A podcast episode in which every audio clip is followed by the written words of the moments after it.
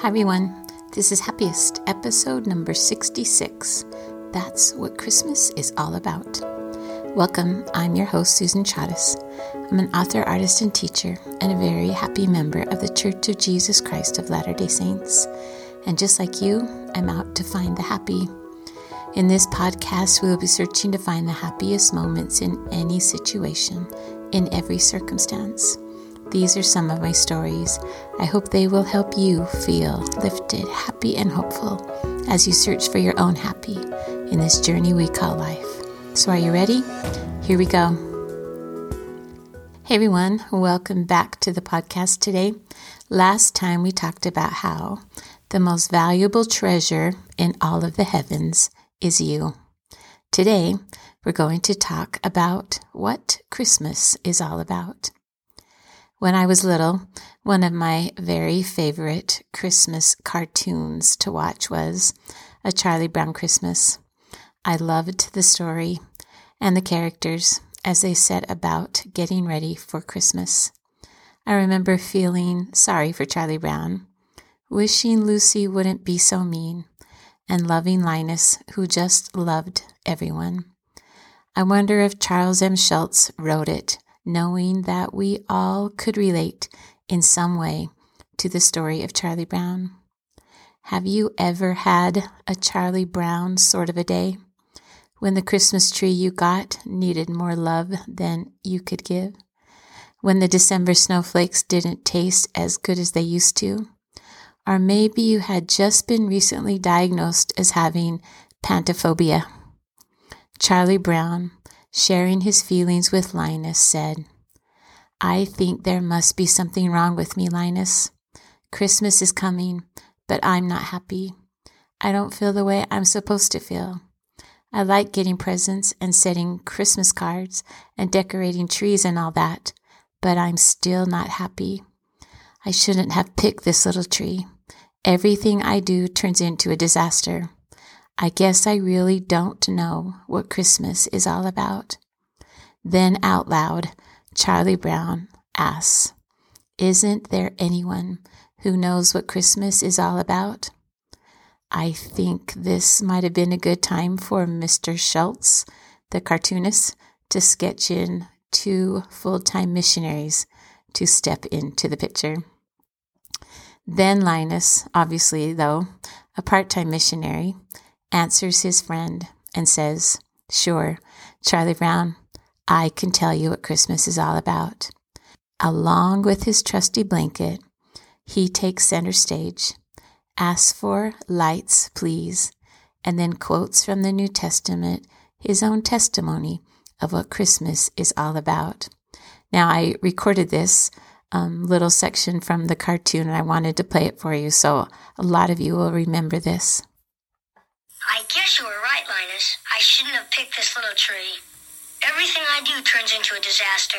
I guess I really don't know what Christmas is all about. Isn't there anyone who knows what Christmas is all about? Sure, Charlie Brown. I can tell you what Christmas is all about. Lights, please. And there were in the same country shepherds, abiding in the field, keeping watch over their flock by night. And lo, the angel of the Lord came upon them the glory of the Lord shone round about them. And they were sore afraid. And the angel said unto them, Fear not. For behold, I bring you tidings of great joy, which shall be to all people. For unto you is born this day in the city of David a Savior, which is Christ the Lord. And this shall be a sign unto you. You shall find the babe wrapped in swaddling clothes, lying in a manger. And suddenly there was with the angel a multitude of the heavenly host praising God and saying, Glory to God in the highest, and on earth peace, goodwill toward men. That's what Christmas is all about, Charlie Brown.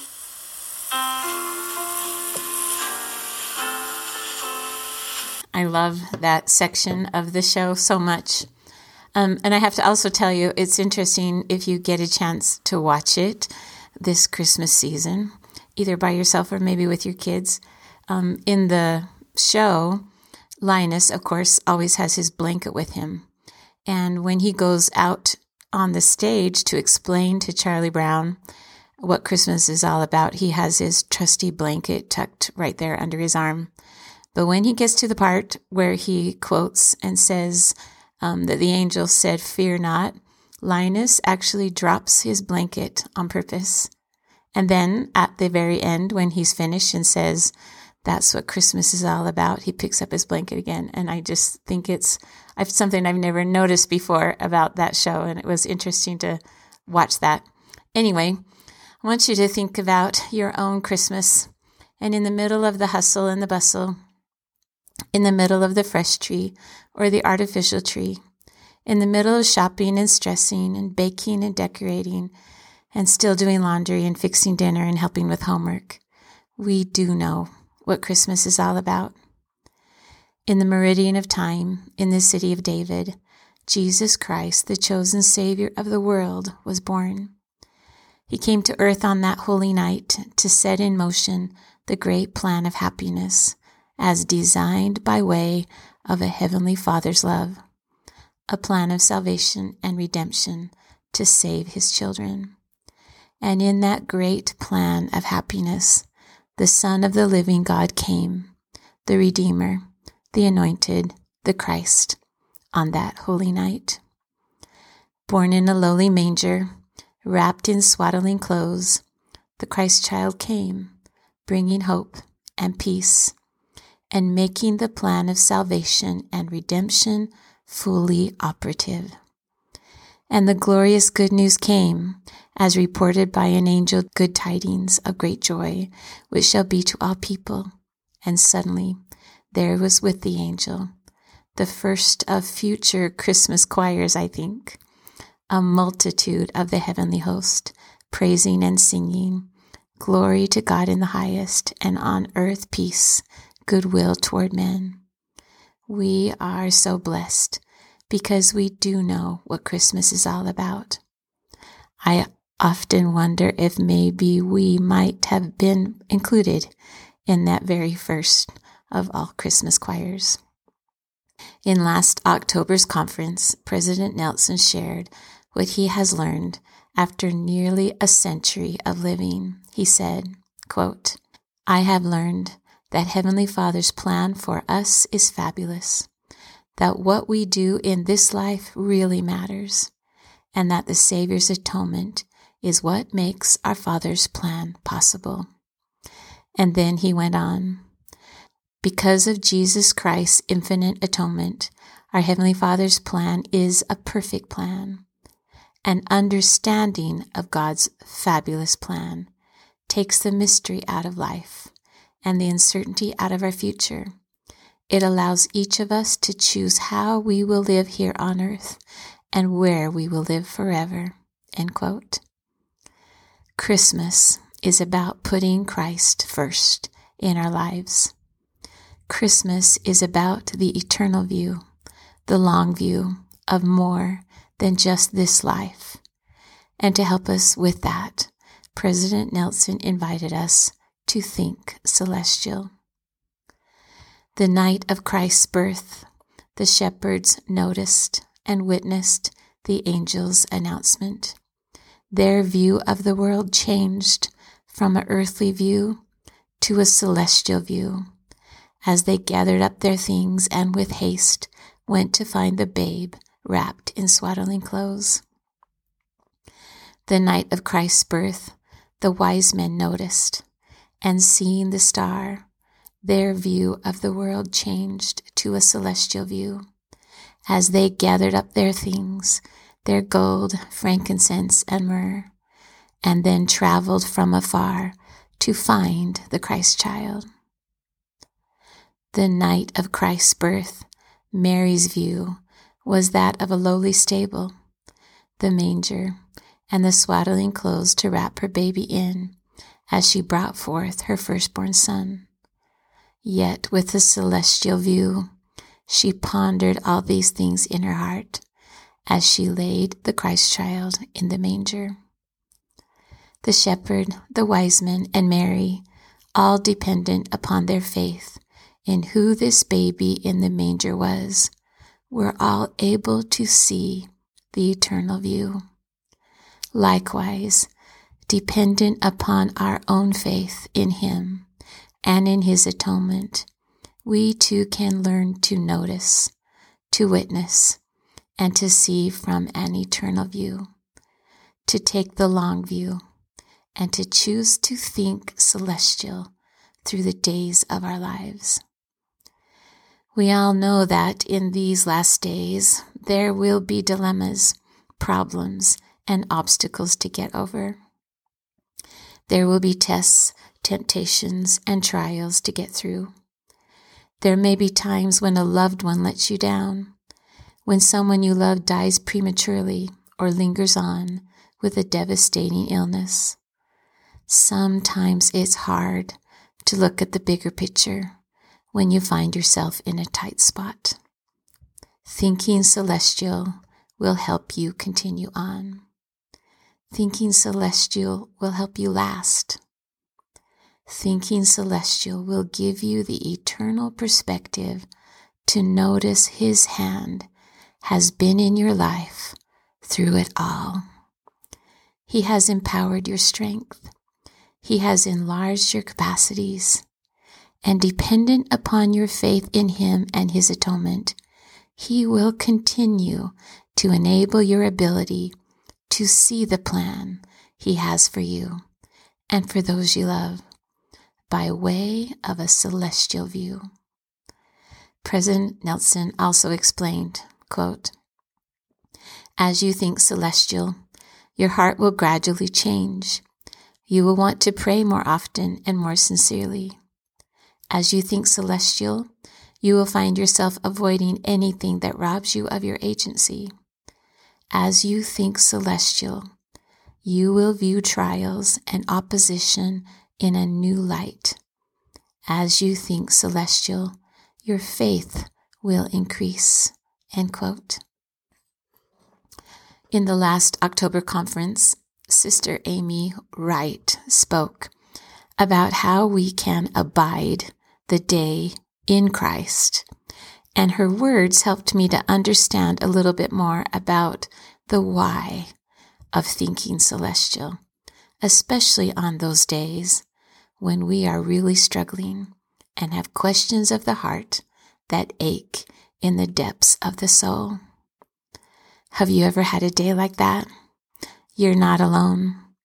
In the scriptures, there are others who have asked questions, maybe similar to your questions, while also struggling with hearts that ache in the depths of their souls.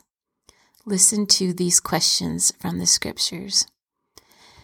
The twelve apostles on the ship asked, Master, carest thou not that we perish? Have you ever asked the question, Carest thou not that my family perish?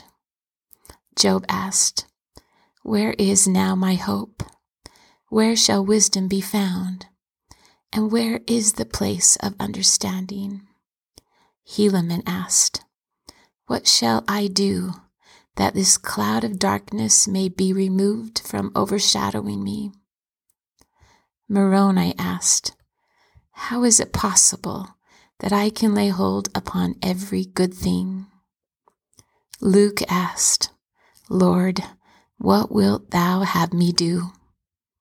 And Joseph Smith asked, O God, where art thou? And where is the pavilion that covereth thy hiding place? Think of a time in your life when you were really struggling and had questions of the heart that ached in the depths of your soul. When those questions come, when you feel the cloud of darkness, when you wonder what you will do, and you're not sure where your hope will be found. In your silent night, when you reach out to His reaching with your last ounce of hope, you will find Him there. And then your silent night will become a holy night. You know what Christmas is all about. You already know about that holy night when Christ came to earth, when the angels sang, when the shepherds came, and God's plan for you and for all of his children became operative. Think celestial. Then, sweetly, the answers will come. To his frightened apostles, he arose and rebuked the wind and said unto the sea, Peace, be still. Job learned that Christ knoweth the way that he takes. When he hath tried me, I shall come forth as gold. When Helaman asked, What shall I do that this cloud of darkness may be removed from overshadowing me? His answer came, Peace, peace be unto you, because of your faith in my well beloved, who was from the foundation of the world. When Moroni wondered, How is it possible that I can lay hold upon every good thing? He learned, I will tell you the way whereby ye may lay hold on every good thing. For behold, God knowing all things, being from everlasting to everlasting, behold, he sent angels to minister unto the children of men, to make manifest concerning the coming of Christ. And in Christ there should come every good thing. Doesn't that sound like what Christmas is all about? When Luke didn't know what to do, the Lord said unto him, Arise and go into the city, and it shall be told thee what thou must do. And when Joseph Smith questioned where God was, he answered, My son, peace be unto thy soul. Thine adversity and thine affliction shall be but a small moment. And then, if thou endure it well, God shall exalt thee on high. President Nelson said, Mortality is a master class in learning to choose the things of greatest eternal import. Then he said, Do the spiritual work to increase your capacity to receive personal revelation. End quote. Learning to think celestial is going to take practice and maybe even some homework just as you would do in any master class of learning. So, how do we do it? How do we put Jesus Christ at the front of our lives and not just at Christmas time? First, you begin with a study of your own past practices of celestial thinking. Look back at your life for experiences in your past when you have noticed celestial type of thinking. Instead of a to do list, write a I did list of times when you noticed God's hand in your life, a perspective of celestial thinking. It's easier to see the bigger picture by looking back to the past. Looking back is part of the study of how to recognize the Spirit in the present. Acknowledging His hand in your life is thinking celestial. When my daughter was working at the school, she shared a story with me about a particularly hard morning she had one day. And as she began lunch break duty that day, her thoughts just kept looping back around at the morning's challenges until her perspective started to change. First, she noticed a girl kneeling on the buddy bench when she went to ask her if she was okay, the little girl just responded that she had forgotten to say her morning prayers. And then she saw a group of fifth grade boys playing a foursquare game when a young special needs third grade boy approached them, asking if he could play. The older boys willingly invited him into the fourth square, and every time the ball came to him, they encouraged him and cheered him on leaving him in the King's Square the whole break. And then she caught sight of a foot race as two young friends stood ready on a marked starting line, along with another friend who had a crippled leg and could not run very fast. My daughter stood and watched as the mark, get set, and go was announced, and the three girls took off running down the track But instead of running as fast as they could, the two friends matched the speed of their crippled friend, and with smiles and ponytails swinging, the three made it to the finish line miraculously as a three way tie. My daughter noticed all of this and then walked over to the janitor and told him of her bad morning and of the wonderful miracles she had just witnessed during break duty. They talked, and the janitor asked her, I wonder how many times things like that happen at lunch break. My daughter answered back, I think it happens every day. And then he said to her, But you were the only one that noticed it. And she never forgot it. I think celestial things are happening all around us. We just need to open our eyes and see them. The next step in learning how to be better at thinking celestial is to consciously look for opportunities to do it in the present.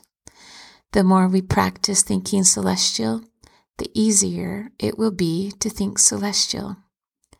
Choose to find an experience every day that you can see the eternal view, the celestial view. And then each night when you get ready to say your prayers, focused on a moment that day when you felt His Spirit close by. And then every morning when you wake up, think of how you will think celestial in the new day. I love the music of the gospel. The primary songs I learned as a child are stuck in my mind, and all of them help me think celestial. I know my Father lives and loves me. I am a child of God. Teach me to walk in the light, and in the leafy treetops the birds do sing good morning. I'm not a professional singer at all, but I joined the ward choir recently, and it just helps me sing celestial thoughts each week after we practice in ward choir. It's just a little thing I do to help me have more celestial thinking. Then, after you study your past practice, and after you do the work to consciously think celestial in the present, you will then be able to keep thinking celestial when those hard days come when your Gethsemane days enter. Elder Robert D. Hales once said, I express gratitude that in my Gethsemane and yours, we are not alone. He that watches over us shall neither slumber nor sleep. His angels here and beyond the veil are round about us to bear us up. You see, good days and bad days are the practice days. But when we hit our Gethsemane days, then that becomes the purpose for all of the practice. When there seems to be nothing else you can hold on to, think celestial. In the middle of the hustle and the bustle, in the middle of the fresh tree and the artificial tree, in the middle of the shopping and stressing, baking, decorating, and still doing laundry, fixing dinner, and helping with homework. We are so blessed because we do know what Christmas is all about. This Christmas and all the days after Christmas, you already know how to think celestial. And the angel said unto them, Fear not, for behold, I bring you good tidings of great joy, which shall be to all people. For unto you is born this day in the city of David a Saviour, which is Christ the Lord. And this shall be a sign unto you. Ye shall find the babe wrapped in swaddling clothes, lying in a manger. And suddenly there was with the angel a multitude of heavenly hosts, praising God and saying, Glory to God in the highest, and on earth peace, goodwill toward men. That's what Christmas is all about. What are you doing in your life to keep your soul aloft? It's not always easy. There are days when your life will soar, and there are days when it will not. but there are many things you can do to add lift to your life. Even on those days when the string gets all tangled around your feet, you will be able to look for the happy. That's what this podcast is all about. We're going on a journey together to look for the happiest moments in everyday life, in all situations, that will help you to keep your soul aloft. Be ready, because together we are out to find the happy. Thanks for listening again today, and remember, you do know what Christmas is all about. All you need to do is think celestial. And just to let you know, the third Tuesday of every month, starting in January, I will be putting out a new episode for this podcast. Thanks for listening. See you next time.